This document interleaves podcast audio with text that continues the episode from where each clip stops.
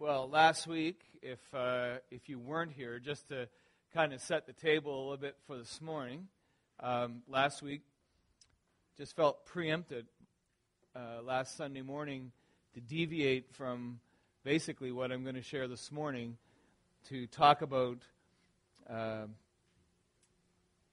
just the sudden nature by which God moves sometimes, and that God, in His suddenness, loves to interrupt, really, history. And we saw evidences of that all the way through the Old Testament and how suddenly God would move in power, and in the New Testament, likewise, and today. And I just gave you a couple of examples of what that might look like, but oftentimes what we do is we see the sudden nature of God's moving, you know, in magnificent things, or at least seemingly magnificent. Sometimes, though, I mentioned that we, we sometimes can miss even the, what might appear to be small things, but are nevertheless uh, symptomatic of God's sudden power. And I did mention last week that one of the things that I that I really fear for the church in the West is that we we tend to uh, we I said it in more or less the same kind of terms that one of my fears is that we we rob in a sense God not that we really can rob God but we make God out to be a powerless God and by no means is God powerless and um, theology is good. And those of you who know me know that I do have a love of theology, but that I always, uh, I, I, hope to live by the, uh, the, uh, the principle that in order for our theology to be valid, our theology has to breathe. And it has to have life, and it has to be life giving. And if, if our theology doesn't do that, then my suggestion would be that we have to find life and if it's the wrong theology, find some that does give you life. And there's a lot of there are a lot of theologies out there that I think might do more to um, rob than to give. And uh, we really we we preach a risen Jesus. We preach a Jesus that has the power to deliver us from things like depression. And it seems in this society that we live in where we've never been more connected, so to speak. We live in a society that's so connected, but yet a society that has never felt individualistically so alone as this one. And uh, I'm amazed in, in my field of work, the, uh, uh, the amount of young people that I see who suffer from depression is amazing. It's amazing. All kinds of mental illness, but depression is, is really the illness of our culture.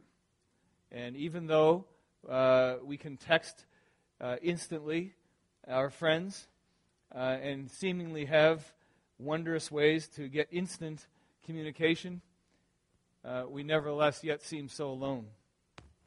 And this morning, uh, I want to uh, pick up where we left off to continue to talk about this powerful God that we have that can overcome depression, that can heal not just our minds, but also our bodies.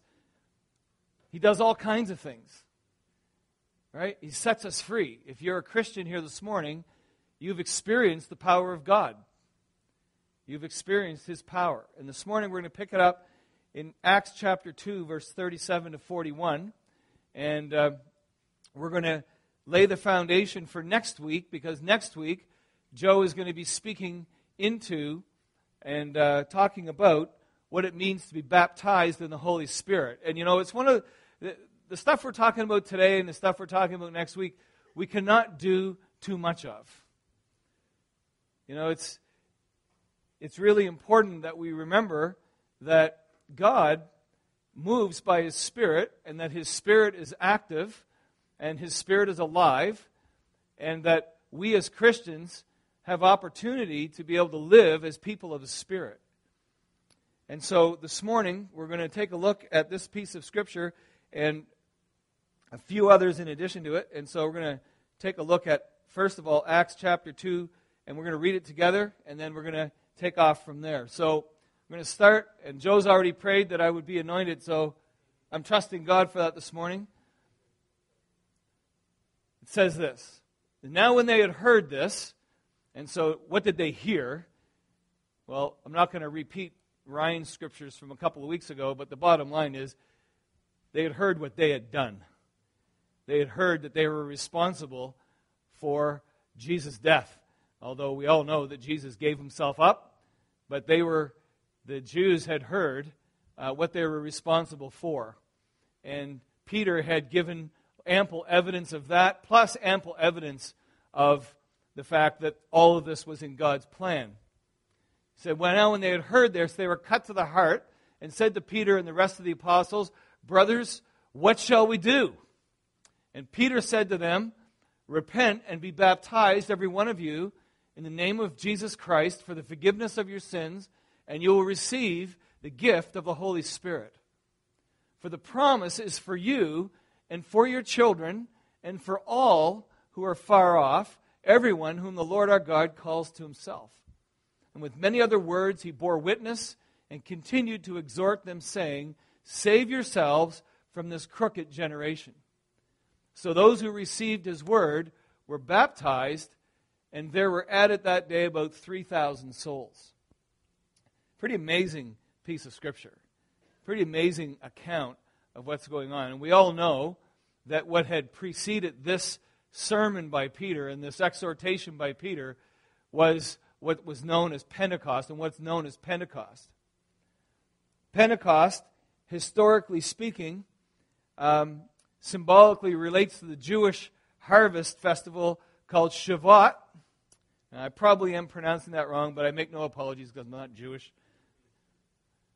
But it commemorates, that festival commemorates God giving the Ten Commandments at Mount Sinai 50 days after the Exodus. So 50 days, Penta, 50 days after the Exodus, after the children of Israel were given permission to leave, and then God delivered them from, from Egypt. Fifty days after that, the Ten Commandments or the law is given uh, to Moses. So the Exodus, we know, occurred on what central Jewish holiday? It occurred, and, and we celebrate it, they celebrate it. It's called what? The Passover. And so the Passover occurred. The Passover occurred. And isn't it interesting that the Holy Spirit is poured out on this occasion 50 days after Passover again, but on Passover, the permanent sacrifice of the Lamb of God, Jesus Christ, was made. Isn't it interesting? Coincidence? I think not. And so we see this amazing birth of the church that occurs on Pentecost when God's Spirit is poured out it's a very special occasion. It's a demonstration of God's power. And we're going to see here what happens in these verses and what Peter refers to as this promise.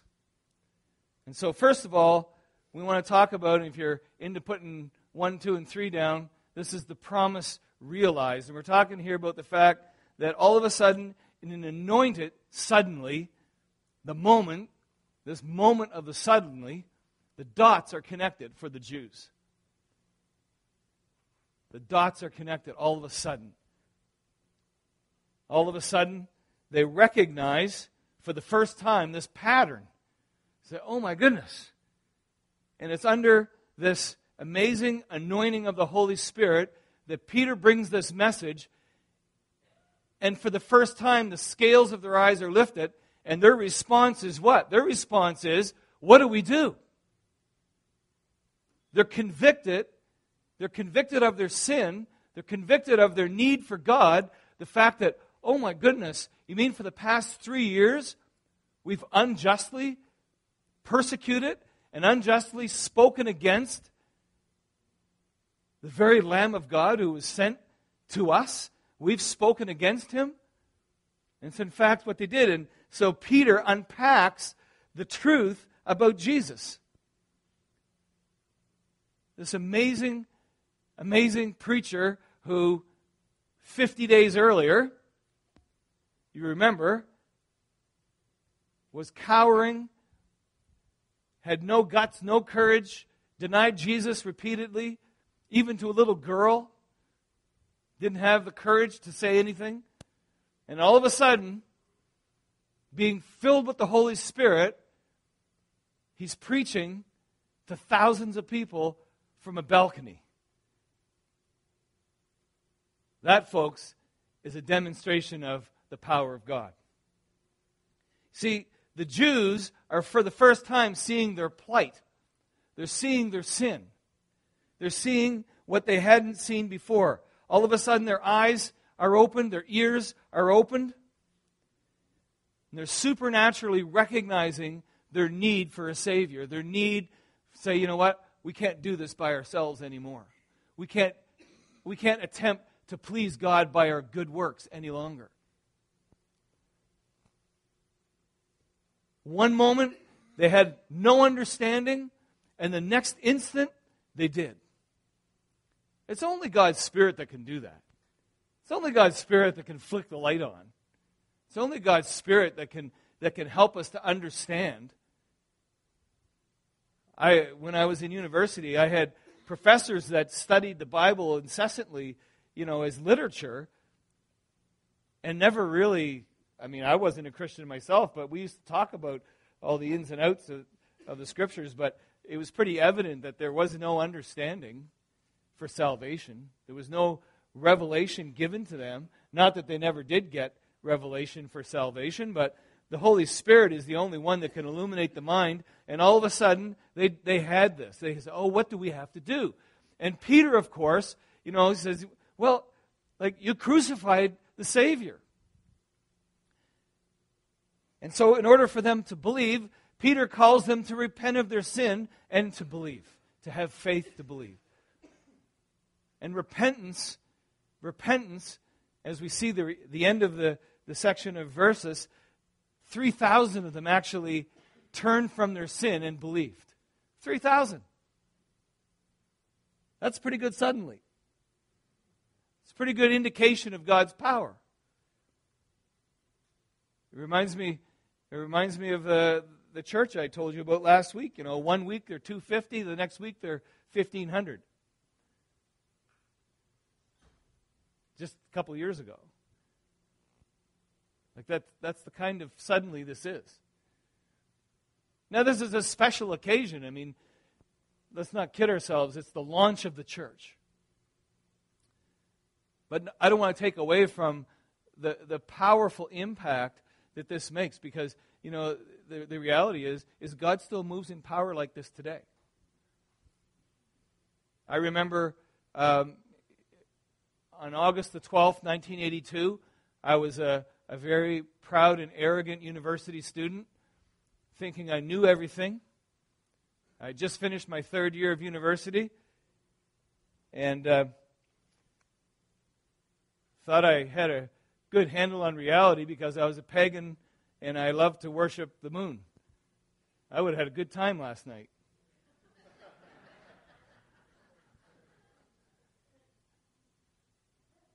I think I might have told some of you before we used to get out there during the spring solstice and and dance around together. I won't go any further. But the moon is out there, it's full, and we're having a good old time. It's as spiritual as you can get. I thought I had it all together. I thought I knew everything. And I was so proud. And I remember all of a sudden, I was at work one evening, and a friend of mine came in who I remembered from my days in St. John and he was and he was in grade or he uh, left school after grade eight, and he had a pretty rough upbringing and and uh, worked for the rest of the time that I that I knew him, and uh, he came in and uh, we decided I go out. I decided I said, hey, let's go have some beers, and so we went down to the Roll and Keg Tavern and talked his ear off, and then all of a sudden I said, you know, I've been thinking about God lately. And I don't even know why I said that, to be honest. But he says, Well, I'm a Christian. And I said, What's that? What's that look like? You know? And he started to talk to me, and I started asking questions, and, and it was an amazing experience because in an instant, as he was speaking, this guy who had a grade 8 education, he bypassed with his words my mind, and the Holy Spirit illuminated my heart. And I asked the same question these Jews did. You know, it's like, what do I got to do?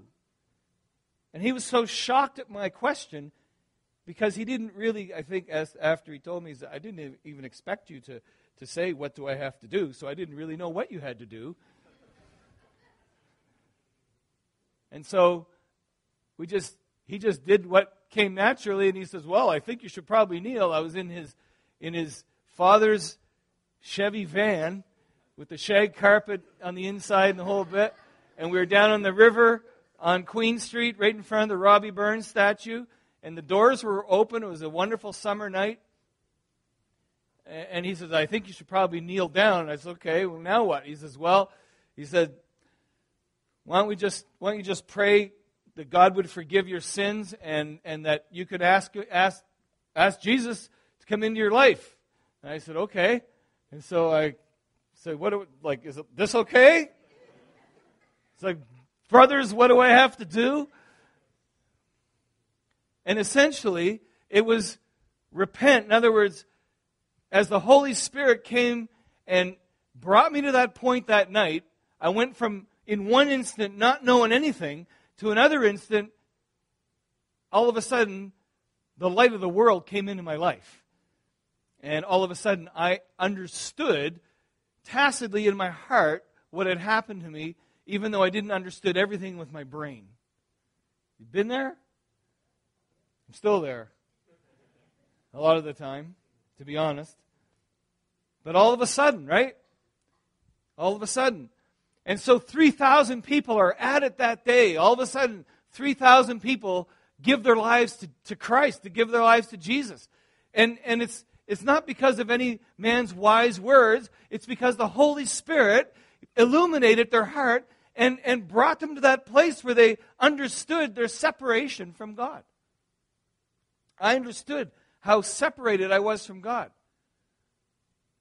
I could dance around in circles all night and not got what I got in like a millisecond when things happen. See, God is in the business of salvation. He's in the business of, of redeeming the most decrepit of circumstances.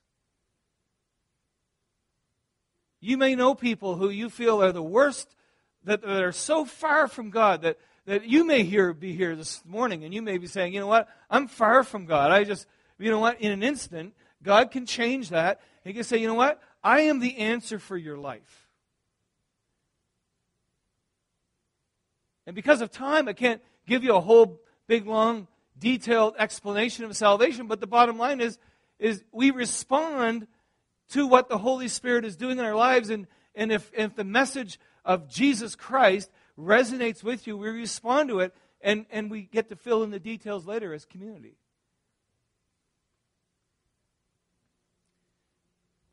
The thing about the Jews was they thought they were the only ones. But Peter here, Peter here in this passage of Scripture, he says, you know, you'll receive the gift of the Holy Spirit. But the big departure for them was Peter's making an all in everyone statement. It's not just for the Jews. And so 3,000 are added, and they're happy. I'm sure they're happy. As Terry Virgo would say, they're a bunch of happy bunnies that morning. Right? They're happy. But Peter makes this statement that if you miss it, it's, it's easy to miss. You know, he says, he says, For the promise is for you and your children, and for all who are far off. For all who are far off. For everyone Ephesians chapter 2 verse 13 it says this it says for the promise for the promise found in Christ in the Holy Spirit is for you and for your children and for all who are far off everyone whom the Lord our God calls to himself everyone who's called is part of the promise. Everybody. See, Peter, whether he realized it or not, and we come to find out later in the book of Acts that, that he gets it, but right now he's making a statement that is quite, you know, it's, it's, a, it's quite a powerful statement. It's an all and everyone. It's an all and everyone. It's everybody. It's everybody, Jew and Gentile alike, whether you're Jew or not. And Peter is basically speaking of this experience of the Spirit, which is a fulfillment of Old Testament promises. And the Jews respond to that because just previously, Peter he said, This is that which was spoken of by the prophet Joel. That I'm going to pour out my spirit on all flesh. And that's what you're seeing. This is that. A friend of mine, Dave Hayward, used to, used to make t shirts, and and uh, he had a hat that I had, and I know Andy will remember this. Uh, Andy, you might even have had the hat. I can't remember, maybe the T-shirt, but it said, "This is that." I think I had the hat. I had the shirt. This is, and it was white this, red is, and a white that. This is that, and it was basically that was all the T-shirt said. So it was great conversations there. What's that? This is that. I'll tell you what this is that is. This is that which was spoken of. That in the last days. So Peter is, is basically saying this is the fulfillment of everything that we as a people have been, have been saying for, for, for hundreds of years. So if we go back to Ezekiel, I love this scripture. Ezekiel 36, 26, and 27. I will give you a new heart and a new spirit and I will put within you, and I will remove the heart of stone from your, uh, from your flesh and give you a heart of flesh. And I will put my spirit within you and cause you to walk in my statutes and be careful to obey my rules. So here we are back in Ezekiel, this promise of this new heart. It's like Peter is getting it. This is that. Jeremiah 31 and 33. But this is the covenant that I will make with the house of Israel after those days, declares, declares the Lord. I will put my law within them, and I'll write it on their hearts, and I will be their God, and they shall be my people.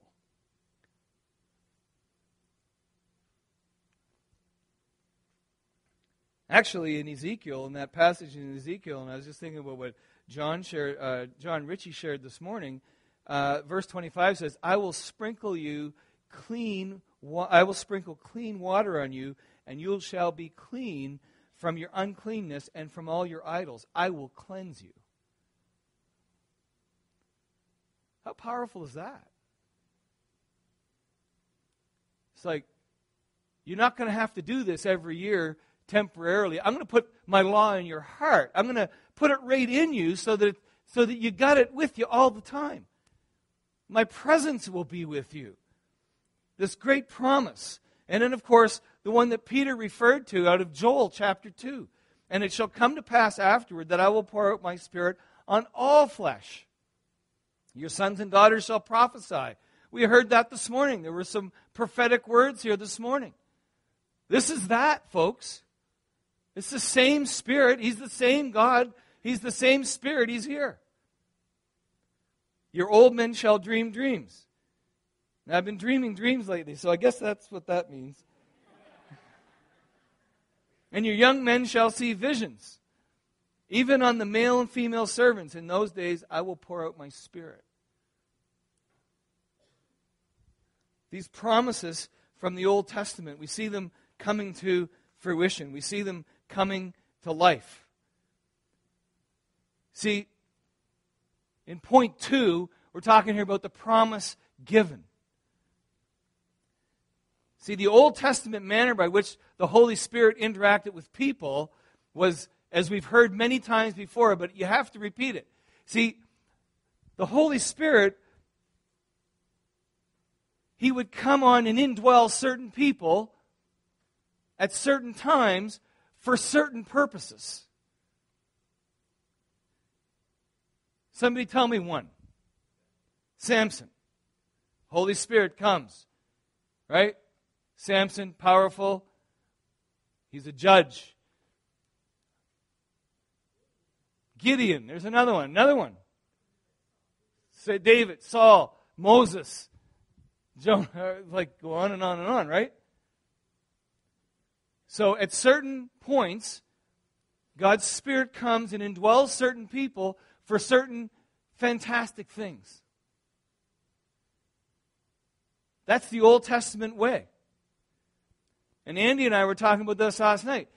Do we really think that the people had any idea of what it would look like when the prophets would say, I'll put, I'll, when God would speak through the prophets and say, I'll put my spirit within you, and that, that I'll write the law in your heart. Did they, I wonder, we have the vantage point, as Andy said last night, you know, we have this wonderful vantage point of, of looking back and, and, and, and we, can, we can see things and how they were fulfilled, right? But I wonder what it would have been like to walk in their shoes. Do you think they had any concept at all? I think it would be pretty difficult. We've got, we've got riches available to us in our lives because of this fantastic Pentecost powerful experience that has followed the church and has birthed the church. That, that, that we, have this, we have this ability, because of God's grace, to be able to live in the power of the Spirit with, with His law written on our heart.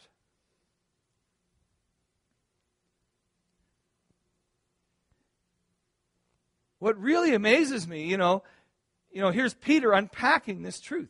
And I think that shouldn't be there. That's probably not supposed to be there. Actually, I think it is. No, it's not. See, what happens is I copy and paste my slides and I. Anyway, never mind. But the bottom line is, is even in the midst of, like, if you think about when these prophetic statements were made by in Ezekiel and Jeremiah and Joel, what were the people of, what were the children of Israel doing? They were rebelling against God. They were in, they were in captivity. They were like, things didn't look very good. In the midst of bad times, God is giving these promises that He's going He's going to establish this new agreement or this new covenant in the middle of this whole thing where Israel was consistently unfaithful to God. We have this promise of the Spirit. And God, you know, He fulfills, he fulfills this, this desire that we have for nearness and community. God fulfills it in him, with, with himself. You see, because God wants to have nearness with us. God, in, in, in history, was looking forward to saying, you know what? I want to be with you. Everything pointed towards that. I want to be intimate with you. I want to have a relationship with you that goes beyond us meeting together once a year and us going through the sacrifice. I want to I want to go beyond that. I want intimacy, I want nearness. And he used that as a type for what was coming. And the hope is of course is that the people of Israel would see it. Now 3000 of them saw it that day on Pentecost. But he desires nearness and intimacy and relationship. I mean, it's an amazing thing, you know, like when you're when you're going through a good time or a bad time, we can we can sense God's nearness in our heart, in our life. There's nothing like it. If you know Jesus, that's the truth. It's an incredible thing. And the good thing is, it's all found in the person of Jesus. It's all found in Him, it's found in Jesus. These promises were pointing towards Jesus, pointing towards that, that time when the Messiah would come and He would rescue us and save us from our sin. He would reestablish that which had been lost.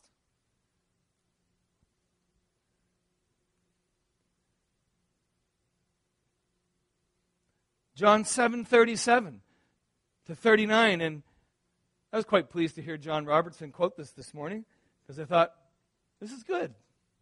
We didn't plan this. How many verses are there in the Bible? Anybody know? I don't know. Some of you, some of you geeks know these things. I don't know. Anybody know? I don't know. Thousands. So what's the chances that John would have the same verse? You know what I'm saying. John 7, 37 to 39. On the last day of the feast, the great day, Jesus stood up and cried out, If anyone thirsts, let him come to me and drink.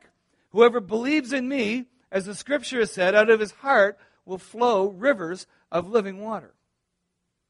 Now, this he said about the Spirit, whom those believed in him were to receive, for as yet the Spirit had not yet been given, because Jesus was not yet glorified.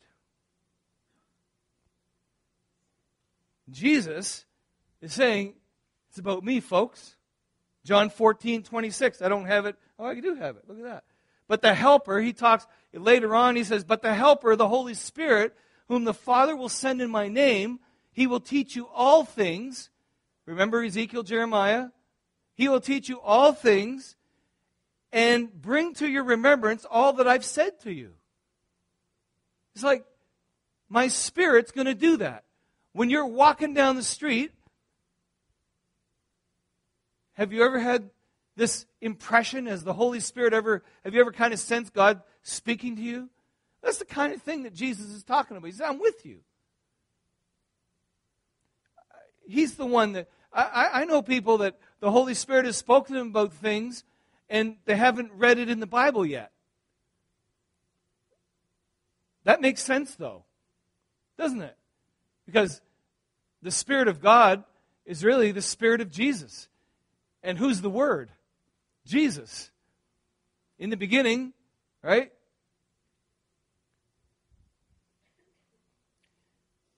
Jesus, I'm sure in his mind, in, I'm sure in his mind, was thinking of Isaiah in 55 when, you know, Isaiah prophesies, Come, everyone who thirsts, come to the waters, and he who has no money, come buy and eat, come buy wine and milk without money, without price. It's never ending. Had that this morning. You can eat and you'll never, ever go without. You can keep coming back. You can, I mean, God's Spirit, when He pours out His Spirit in our lives, it's not just a once thing. The New Testament, it's you keep being filled. You can come back as many times as you want. And we should.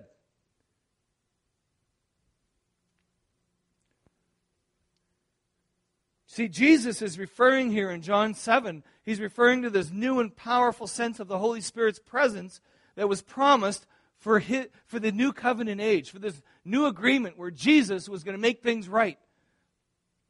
He's saying, you know, referring to this feast that we'll talk about in a second, he's referring, he's saying, this is the type, but I'm really what this is all about. See, what was going on at this time was something called the Feast of Tabernacles. And without going into a lot of detail, because we just don't have the time this morning, you can look it up on your own.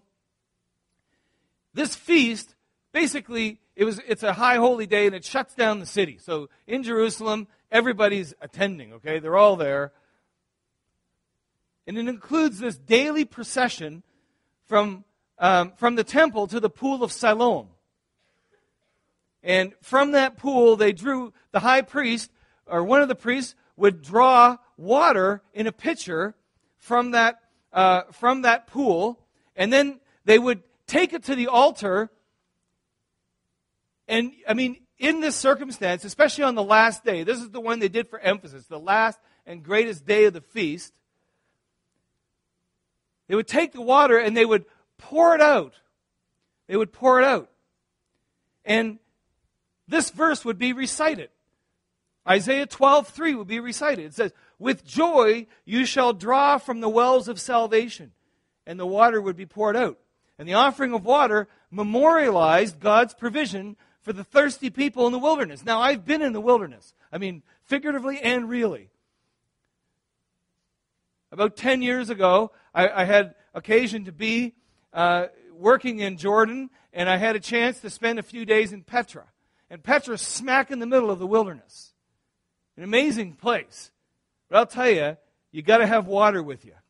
It's bone dry. There's not a whole lot of vegetation going on. I could show you pictures.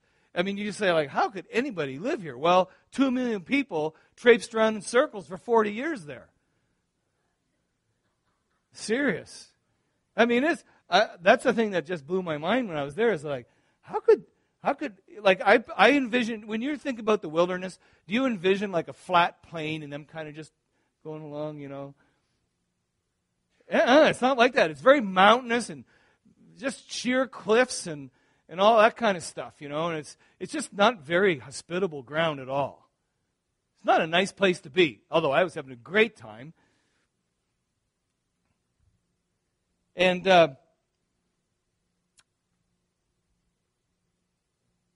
this provision, memorialize this provision, this water for the thirsty people in the wilderness, but the water had been poured out, and the whole thing is it leaves them unsatisfied, right? You shall draw from the wells of salvation. So, in other words, if you're thirsty, that's good. So, you can just imagine the scene. Into this scene, and you could hear a pin drop, and thousands and thousands of people are able to hear, without a microphone, by the way, this scripture being recited for everybody to hear, Jesus, it's not like he's at the back of the room, like, uh, excuse me. No, Jesus steps out, right? He steps out and he says, If anyone's thirsty, and the whole place, what do you think they did? All the attention is on Jesus. If anyone's thirsty, if Anybody, if anybody, anybody, all, all and anyone, if anybody's thirsty, let him come to me. Let him come to me and drink. He says, Come to me. I'm the one that you drink from. I'm the one. I am the vine. You are the branches. It all makes sense out of his heart. If you believe in me, out of your heart will flow rivers of living water. You'll never be parched again. You'll never be parched again. You see, we don't come to a preacher. We don't do that because the promise is a person. You know, Jesus was the type. And what we realize is Jesus is the source of life. It's to Jesus that we come. Jesus is the one. You don't come to Gary. I've got nothing. In fact, I am bone dry right now. I'm so thirsty. I mean, physically. But really, I got, I've got nothing to give you. I really don't. But I can tell you one thing I know someone who can give it to you. I know that Jesus can. And I have faith that if I or anybody else who knows him prays for you and you pray a prayer, say, Jesus, come into my life, change my life. I'm tired of living my life the way I've been living it. I can tell you safely that if you believe, because the Holy Spirit's given you the ability to believe it, He gives you faith so you can have faith that He will rescue your life and when we ask Him to fill us with His Spirit, He does that too. That's an amazing truth.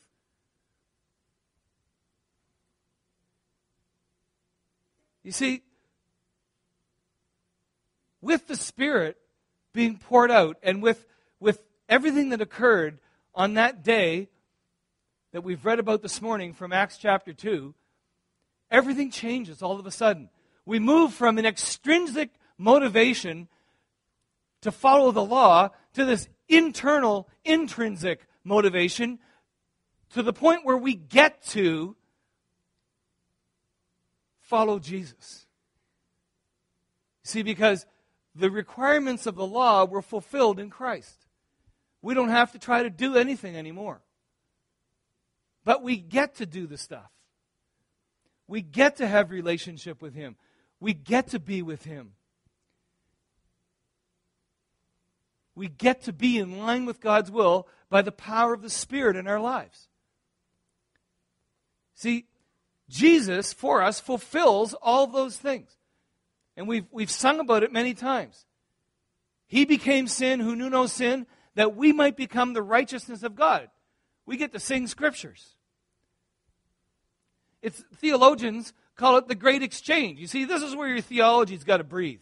You gotta, you gotta, you gotta have that in your life. You say, oh yeah, like I understand that Jesus, I don't just understand in my mind, but I understand it in my heart that Jesus has, has taken what was due me.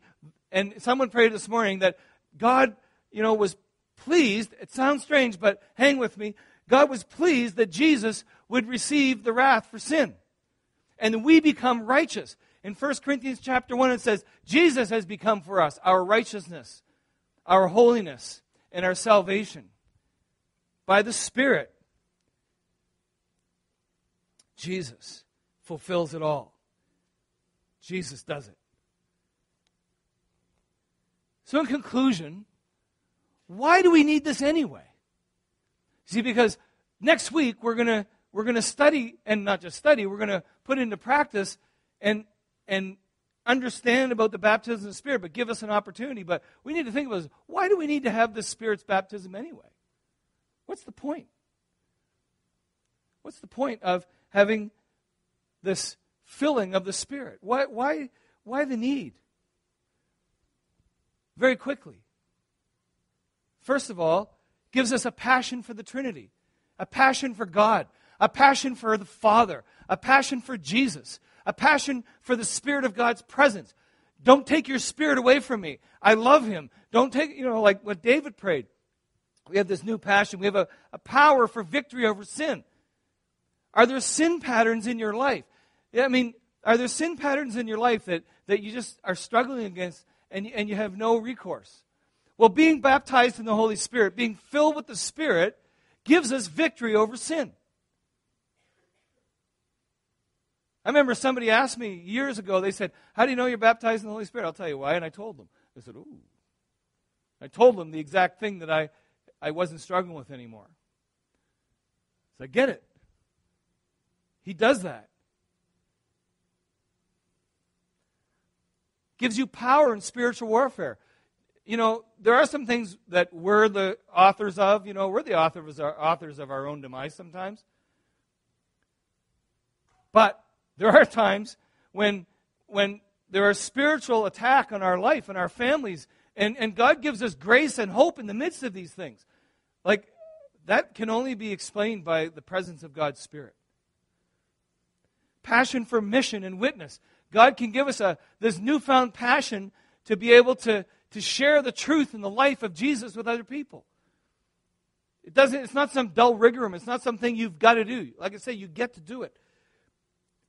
God in His Spirit gives us His gifts. We get intimacy with God. How do I know if I've been baptized in the Holy Spirit? One of the big indicators that you've been baptized in the Holy Spirit is that you have an intimacy with God that you didn't have before. And a new sense of dependence on God's grace. You're not dependent on yourself to make it happen, you're dependent on God's grace. And this is another big one. He gives us a deliverance from fear. You don't have to fear. You don't have to walk through life afraid of losing your independence. You don't have to walk through life afraid of the next thing that's coming around the corner. You don't have to be afraid of the fact you might lose your job. You don't have to be afraid about going into a marriage perhaps and was how am I going to do this? God can give us his grace. It's amazing. All this all of this originates from promises fulfilled on Pentecost. All of this. Powerful stuff. Amazing. God is faithful.